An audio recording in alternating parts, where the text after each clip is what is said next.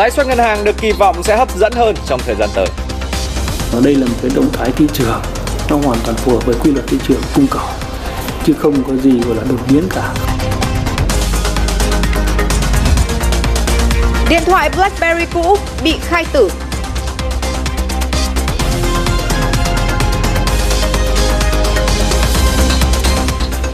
Xin kính chào quý vị khán giả, quý vị đang theo dõi bản tin tài chính kinh doanh. Vừa rồi là một số nội dung đáng chú ý, xin mời quý vị đón xem. Thưa quý vị, sáng nay Quốc hội đã tiến hành thảo luận trực tuyến về dự thảo nghị quyết chính sách tài khóa tiền tệ để hỗ trợ chương trình phục hồi và phát triển kinh tế xã hội. Đa phần ý kiến đánh giá cao gói hỗ trợ. Tuy nhiên cũng thẳng thắn đề nghị làm rõ những tiêu chí quy định cụ thể để đảm bảo tính hiệu quả của chính sách. Kiểm soát thật chặt chẽ cái nguồn vốn cho vay, tránh tình trạng doanh nghiệp người dân vay không dùng vào mục đích phục hồi sản xuất mà lại đem đi đầu tư tài chính đem đầu tư vào bất động sản và một số lĩnh vực rủi ro khác thì sẽ rất là rất là nguy hiểm. Đề nghị tiếp tục miễn giảm thành lệ thuế lệ phí là phù hợp. Tuy nhiên, đề nghị cần có quy định cụ thể áp dụng đối tượng nào là doanh nghiệp nào hay điều tất cả các loại hình doanh nghiệp trong đó có doanh nghiệp FDI hay không kiến nghị chỉ tập trung cho doanh nghiệp nhỏ và vừa doanh nghiệp có nhiều lao động hợp tác xã các doanh nghiệp có sức lan tỏa rộng kiến nghị tăng gói kinh phí hỗ trợ tiền thuê nhà trọ và đề nghị là áp dụng cả với lao động chính thức và lao động ở khu vực phi chính thức Hiện nay thì dự thảo đang đề xuất dành cả khu vực uh, dành khoảng 6,6 nghìn tỷ và chỉ dành cho khu vực lao động chính thức là chưa phù hợp. Hai là kiến nghị dành một khoản kinh phí thỏa đáng để ờ, hỗ trợ tiền xây dựng nhà ở cho công nhân. Và ba là kiến nghị dành một khoản kinh phí phù hợp để hỗ trợ tiền xét nghiệm, tiền đi lại, hỗ trợ tư vấn việc làm khi người lao động quay trở lại làm việc. Dự kiến trong chiều nay các thành viên chính phủ có liên quan sẽ phát biểu giải trình làm rõ một số vấn đề đại biểu Quốc hội nêu ra về dự thảo nghị quyết chính sách tài khóa tiền tệ, hỗ trợ chương trình phục hồi và phát triển kinh tế xã hội.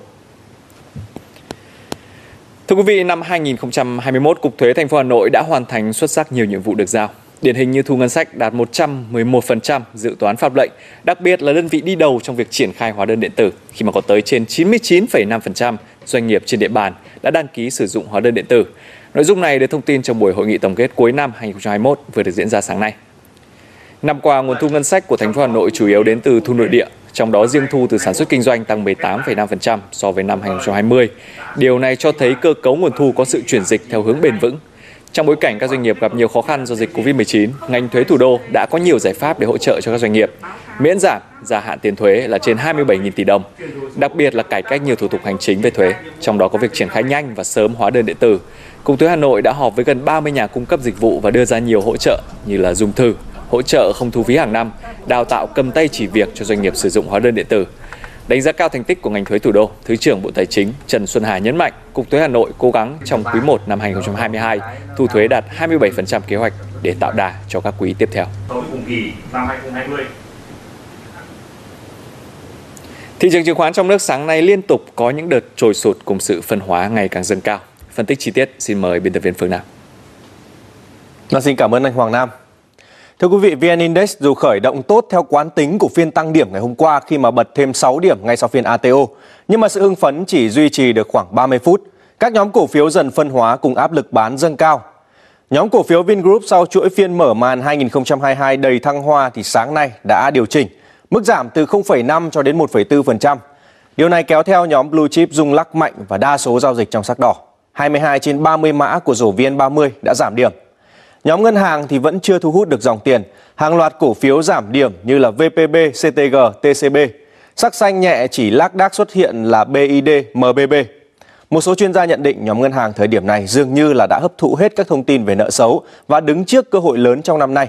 Tuy nhiên thì dòng tiền chảy vào các cổ phiếu nhà băng đã nhanh chóng hụt hơi chỉ ngay sau khi giúp VN Index vượt 1.500 điểm và chinh phục các đỉnh mới.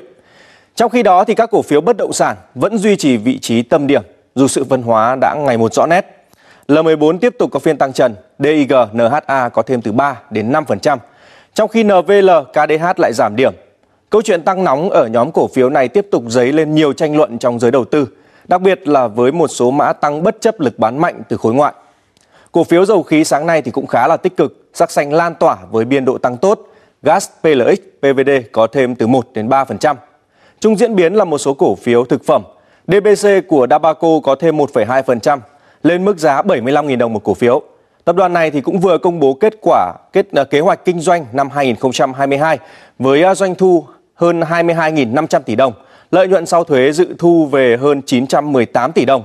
Hội đồng quản trị cũng nhất trí xin ý kiến cổ đông thông qua việc chia thưởng cổ phiếu tỷ lệ 11 cho cổ đông hiện hữu từ quỹ phát triển kinh doanh thuộc nguồn nguồn vốn chủ sở hữu. VN Index tạm đóng cửa ở mốc 1.527,08 điểm, giảm 1,49 điểm, thanh khoản hạ nhiệt so với sáng ngày hôm qua. Hơn 580 triệu cổ phiếu khớp lệnh, tương đương giá trị trên 18.100 tỷ đồng. HNX Index có thêm 2,32 điểm, lên 487,21 điểm, giao dịch hơn 93 triệu cổ phiếu, tương đương giá trị hơn 2.400 tỷ đồng. Còn trên thị trường vàng thì giá vàng trong nước sáng nay tiếp tục mất hơn 100.000 đồng một lượng so với hôm qua. Tính đến 11 giờ trưa nay thì giá vàng dòng Thăng Long giảm khoảng 130.000 đồng một lượng ở cả hai chiều so với hôm qua. Mua vào là 52 triệu 210 000 đồng một lượng, bán ra 52 triệu 860 000 đồng mỗi lượng. Trong khi đó giá vàng SJC tại Bảo Tín Minh Châu cũng mất khoảng 100.000 đồng. Mua vào giảm còn 60 triệu 760 000 đồng một lượng, bán ra 61 triệu 290 000 đồng một lượng. Bước sang năm 2022, lãi suất huy động của nhiều ngân hàng đã tăng nhẹ. Giới chuyên gia kỳ vọng đây là tín hiệu cho thấy lãi suất ngân hàng sẽ hấp dẫn người gửi tiền hơn trong thời gian tới. Sau đây là ghi nhận của nhóm phóng viên bản tin. Ghi nhận tại biểu lãi suất mới nhất tháng 1 năm 2022 tại một số ngân hàng cho thấy lãi suất nhiều kỳ hạn đã tăng nhẹ từ 0,1 đến 0,3% một năm so với hồi đầu tháng trước. Đáng chú ý, có ngân hàng đã chào lãi suất tiền gửi online với kỳ hạn 36 tháng lên tới gần 6,8% một năm. Tôi cho rằng đây là một cái động thái thị trường nó hoàn toàn phù hợp với quy luật thị trường cung cầu chứ không có gì gọi là đột biến cả, không có gì gọi là đáng quan ngại cả. Chúng tôi ờ, dự báo là có thể lãi suất tiền gửi nó sẽ còn tăng nhẹ một chút để giúp cho hệ thống tổ chức tín dụng có thể tiếp tục thu hút cái dòng tiền gửi trong bối cảnh là nhiều kênh đầu tư khác rất hấp dẫn.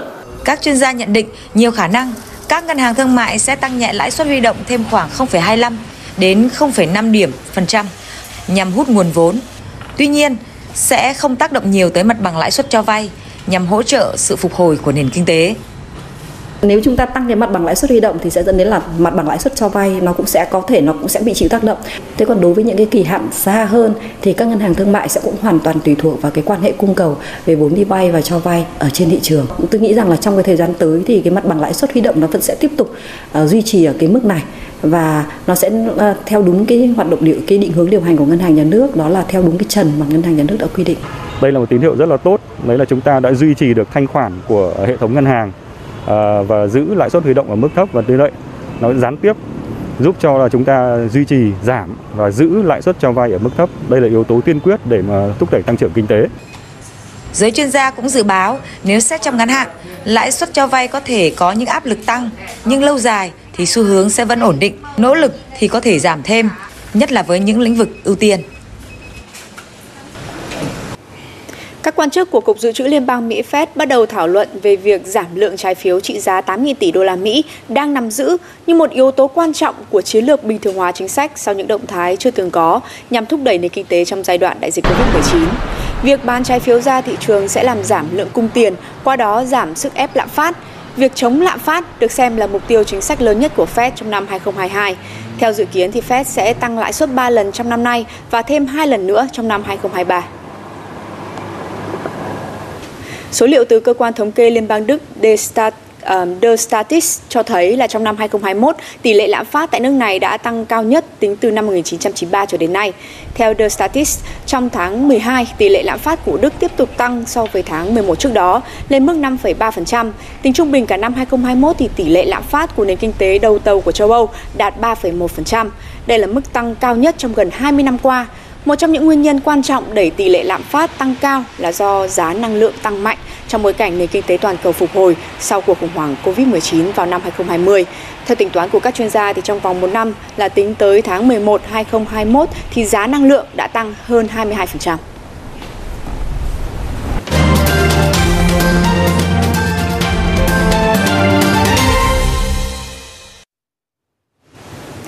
Trên thị trường hàng hóa thì đóng cửa ngày 6 tháng 1, sắc đỏ bao phủ bảng giá khiến cho chỉ số MXV Index giảm gần 0,5% về mức là 2.366 điểm. Và biên tập viên Hiệu Trí sẽ có những phân tích chi tiết hơn gửi đến quý vị. Vâng, chị Kim Huệ. Trong sắc đỏ đó thì các mặt hàng thuộc nhóm đầu tương dẫn đầu đà giảm của toàn bộ thị trường. Trong đó thì giá đầu tương kết thúc chuỗi 4 phiên tăng liên tiếp với mức giảm là 0,5% và giá giao dịch đạt là 509 đô la Mỹ một tấn. Còn giá dầu đầu tương thì cũng cùng chung xu hướng giảm 0,9% xuống còn 1.298 đô la Mỹ một tấn. Giá giảm sau những số liệu tiêu cực trong báo cáo xuất khẩu hàng tuần của Bộ Nông nghiệp Mỹ.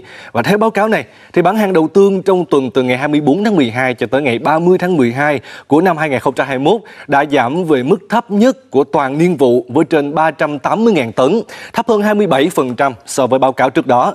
Bên cạnh đó thì đầu tương còn chịu áp lực bán trong phiên hôm qua bởi sự suy yếu trong nhu cầu tiêu thụ tại Trung Quốc. Do giá cước vận chuyển từ Brazil đến quốc gia này đã tăng 60% so với trước, cho nên là một số nhà máy ép dầu đã hoãn việc mua đậu tương để họ chờ đợi mức giá cước có thể phù hợp hơn. Theo dự báo của Bộ Nông nghiệp Mỹ thì nhu cầu tiêu thụ đầu tương nội địa của Trung Quốc trong niên vụ 2021-2022 có khả năng là sẽ tiếp tục suy yếu ít nhất là trong 6 tháng của đầu năm nay. Và điều này sẽ khiến cho giá đậu tương chịu áp lực trong ngắn và trung hạn. À, tuy nhiên, theo các chuyên gia thì đậu tương vẫn đang đón nhận rất nhiều những thông tin hỗ trợ liên quan tới nguồn cung và do đó có khả năng giá sẽ quay trở lại đà tăng. Hiện tại, Thời tiết tại hai quốc gia sản xuất đậu tương chính trên thế giới là Argentina và Brazil vẫn đang khá bất lợi đối với mùa vụ. Trong đó, tình trạng hạn hán kéo dài từ cuối tháng 10 cho tới nay đang liên tục gây ra thiệt hại nghiêm trọng tới chất lượng cây trồng.